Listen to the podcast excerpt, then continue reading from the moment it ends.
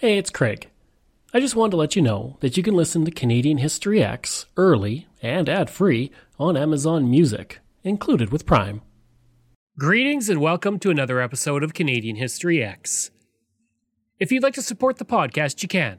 Just go to patreon.com slash Canada EHX. You can support the podcast for as little as $3 a month. You can also donate to the podcast at my website. Go to CanadaEHX.com. Today, I'm talking with Miss Emily. Miss Emily is a Kingston based artist who just released her first ever live album called Live at the Isabel. She also recently won the Maple Blues Female Artist of the Year, the New Artist of the Year, and the Sapphire Video Award. Jean Simmons has said she's the best we've ever heard from an unsigned artist, and I had the chance to talk with her about, you know, COVID, her album, her inspirations, and much more. So, enough of me talking about her. Let's get to the interview. So, how have things been uh, during the pandemic and the and the lockdown over the past seven months? I think. I know we've lost count. Pretty um, much. yeah, uh, things have been, you know, good. I feel like I I feel like a bit of an idiot if I say anything but good because I mean, I am an entertainer and my job is to make people feel good. So uh, why stop now? Uh, so I just things have changed. So I try and keep a good attitude. Mm-hmm. And um, yeah, that's nobody in my family is sick. And I don't know. I'm I all about a good attitude. Might as well. Might right, well. well.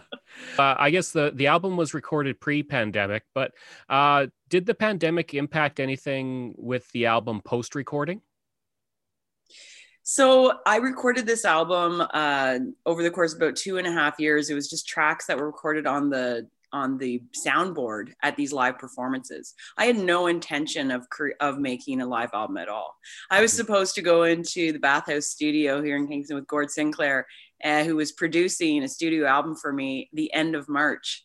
And so, timing being everything this year, that didn't happen. So, um, over the course of the next few months, I was like, well, it doesn't look like this is ending anytime soon. So, I guess I better create something out of nothing. and so there was no pre-planning with this album at all. And when I finally put it together, it was literally weeks. It was just mm-hmm. literally weeks of work not months or years. It was weeks of work. Make it happen. Call in the troops. Everybody works at a speedy pace, and out she goes. so. Uh, it kind of answers my next question. I was going to say why, or ask why did you release a live album, but I guess the pandemic kind of kind of forced your hand in in that regard. Yeah, it's been three years since my last studio album. Um, it was released October 2017, and although we didn't um, i released it with a couple guys from the tragically hip and it we happened to release it a week after gord downie passed away so timing being everything we released it we did two shows here in kingston to um, celebrate the release of the album and then we didn't do anything with the record i did nothing with the record for another several months because mm-hmm. i just didn't it just was a sad time for all of us and just didn't seem to make sense. So, mm-hmm. I mean, the last record was such a weird situation. Um, I knew I needed something out this year. And so, uh, yeah, so here we are. you have amazing timing with your albums, it seems. or I don't. I mean, I don't know. I don't like, yeah, I know. It's uh, good. At, there's that good attitude again, Craig. It yeah. really comes in handy. Absolutely. Um, so kind of the year kicked off really well. Uh, how was how was it winning the female vocalist of the year to kind of kick off your 2020? Amazing. Yeah, just just being nominated for some Maple Blues Awards was like a super highlight of my life for sure.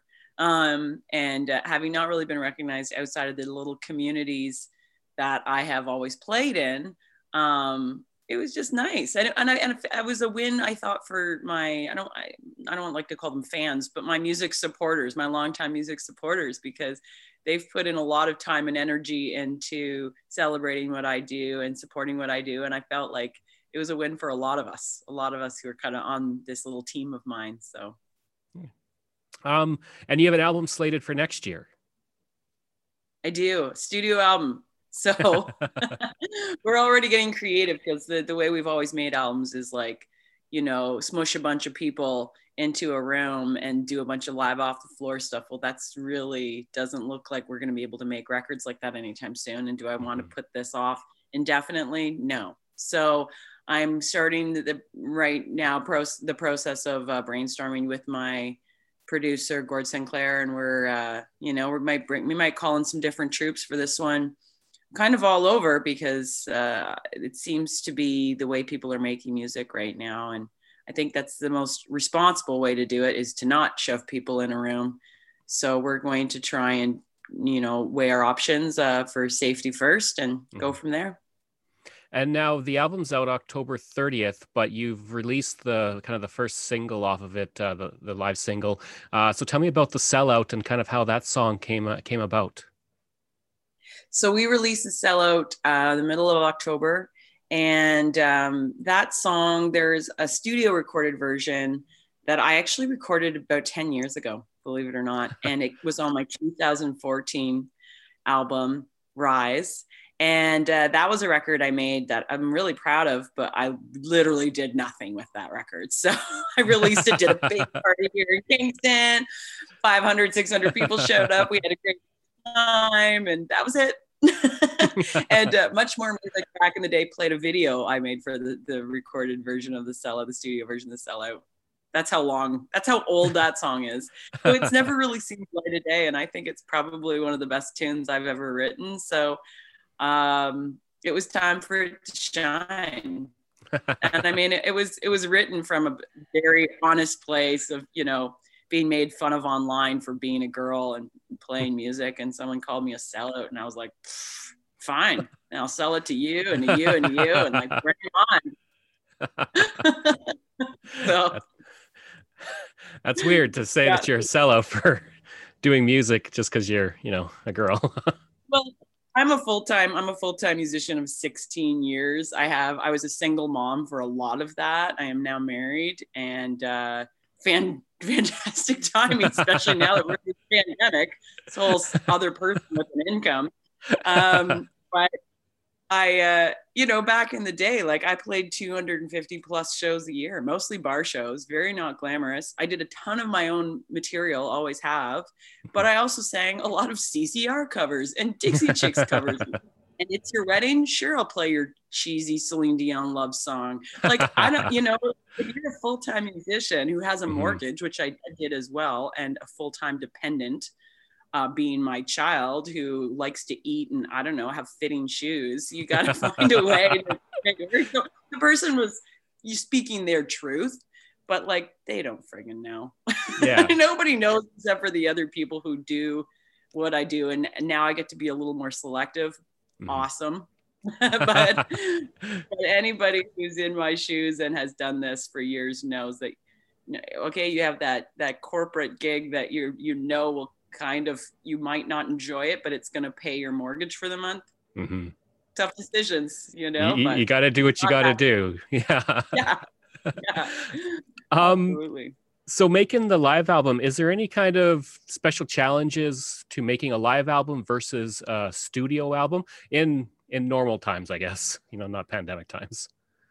I uh, saved a lot of money. I felt like I had any money set aside uh, to spend, particularly for a live album. So it was great that you know the musicians are already paid. There was no studio. I'd already um, most of these shows I rented the theater. I took I produced all these shows, um, and then there was a couple that were produced by the um, theater or who they didn't. Sorry, I didn't have to rent the space, but I mm-hmm. still, you know, produced the show myself. So.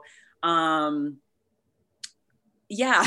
So uh, so saving money that was that was a big that was a big d- difference. I, I, had i had a lot of work to do myself. I essentially produced the album myself because i had to decide what had to happen mm-hmm. with it and sifting through all the music and um, figuring out where everything goes order wise and stuff. I was taking on a lot more jobs but welcome to the music industry in canada my friend.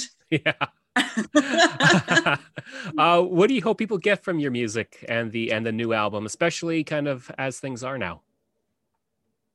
Um, you know, it's been brought to my attention that a live album right now is actually incredibly appropriate because we can't go see live music and we mm-hmm. have you know these that theater holds 500 people and all those shows are sold out so that hearing the audience is awesome mm-hmm. even when i listen to it i'm like uh, that's why I listen to it actually, is to hear the audience applaud after I sing the song. What a novel idea. Uh, it's been a while. So um, yeah, that's I think I think releasing this album, I mean it was all it all happened. It was all meant to be. And, and I, I'm really, really happy that it's a live record and not a studio album. Actually, this is this was the time for it. Mm-hmm. Uh, kind of related to that, I like to ask uh, various artists when I interview them, especially with COVID, do you feel like people are seeing now how important the arts are uh, to our lives because of the time that we have to spend at home in lockdown, not going out? Uh, so whether it's music or books or TV, are we kind of starting to see how important uh, arts are to us? I hope so. I, I think I think I am personally, and I think, and I've heard from a lot of people who have reached out um, on my social media pages and they seem um, very much connected to the arts community even more so. Um, my my little fan base is all over the world. I have this really cool group of people who follow my music and they literally are from all over the world. And so watching them come together and make friendships amongst the group of them and stuff and hear them kind or watch the the chat mm-hmm. on some of the posts that i make and videos i post um, yeah, I think there's even more of an appreciation than there was before. I hope it sticks with us. Mm-hmm. I hope we remember that this is an important factor, that uh, an important fabric that makes up this country and makes up this world. And um, I really hope that that sticks. You know, we've we've kind of gotten used to the new normal. Well, I hope some things don't go back to the way they were, and appreciation for the arts, I think, is one of them. Um, kind of uh, just uh, talking about your your influences. Um, you mentioned CCR. I'm guessing Celine Dion isn't an influence, but uh, just because of what you said. Uh, but what are some of the main influences? Nothing against her. Yeah, no, I, I get it. I'm not an idiot. but what are, what are some of your main influences uh, in music and, and in uh, your own songwriting and everything? Uh, I, am really fortunate because I'm a child of the 80s. I was born in the 80s, and my parents could have had me listening to the worst music ever created in the history of time. um, but sorry, 80s music lovers. There's some good stuff in there, but I'm really fortunate. My parents um, had records. I grew up on Carole King's Tapestry and a ton of old soul music. Otis mm-hmm. Redding, Sam Cooke, um, Aretha Franklin, lots of Ray Charles, Stevie Wonder. That's what I grew up on. And so I think that's really helped shape what I do. Um, and then more recently, you know, in the past 20 years, I've listened to a lot of Susan Tedeschi. Uh, before the Tedeschi Trucks stuff, though, like her solo stuff, I, I, love it. And and as a teenager and in my 20s, I listened to Sheryl Crow before she went country. I don't know, like a lot of my a lot of my influence really in my whole life also has been local music. I grew up in a mm. small uh, a village called Milford in Prince Edward County, and there was a great music scene in Prince Edward County growing up. It was very rural, but those those people who played music at uh, at the town hall shows and the festival little mini festivals and fairs and stuff. That's what I you know I took I drew from that as well, and also the Kingston music scene. I don't have to tell you you know famous music scene of mm-hmm. amazing artists and uh, that continues to this day of all ages mm-hmm. all ages which is so cool too so always influenced by that um, it's it's kind of hard to say because we don't really know what the future holds, especially now. But what what's kind of on tap for you coming into uh, 2021, uh, other than the studio album? Um, I hope live music. I, I, you know I there was some really brave um, uh, venues that hosted shows this past um, the, the past couple months, and uh, I've got a couple more uh, in a theater and another live music venue um, over the next couple months. I hope those doors open up.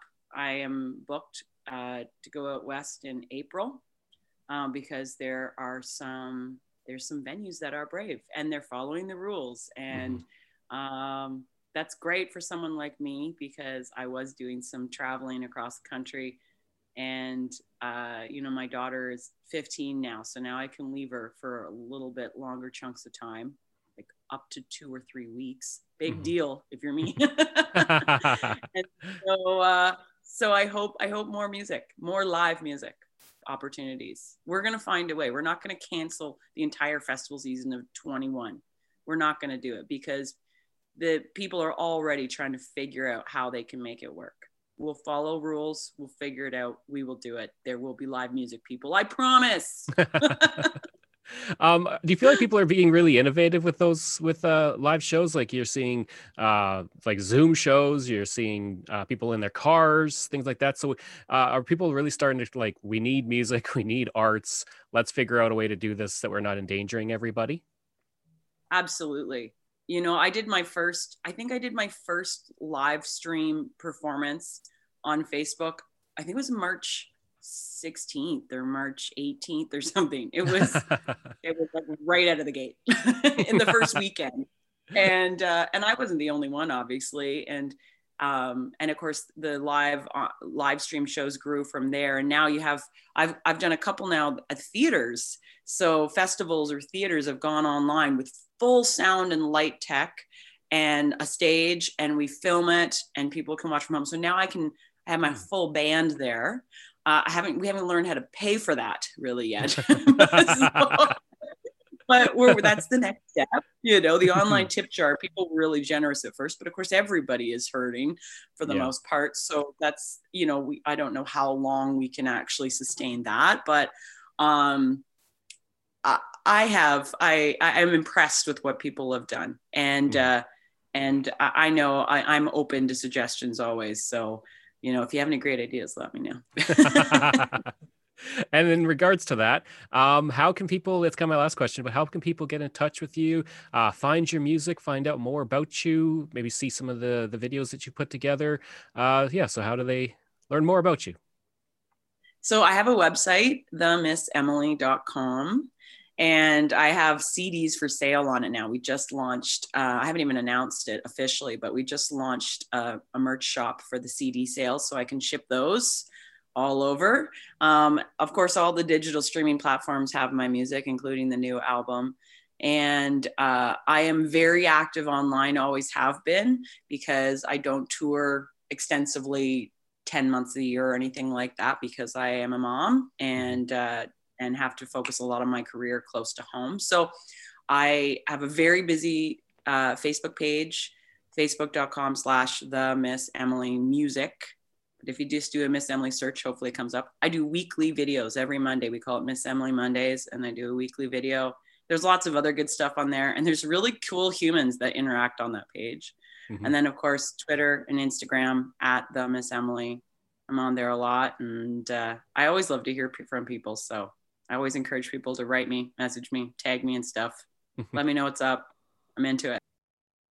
I hope you enjoyed that interview with Miss Emily, and I encourage you to check out her website. You can reach me at craig at canadaehx.com. You can visit my website where you'll find hundreds of articles on Canada's history, as well as all my podcast episodes. Just go to canadaehx.com. And again, you can support the podcast for as little as $3 a month. Just go to patreon.com slash canadaehx. Thanks. We'll see you again next time.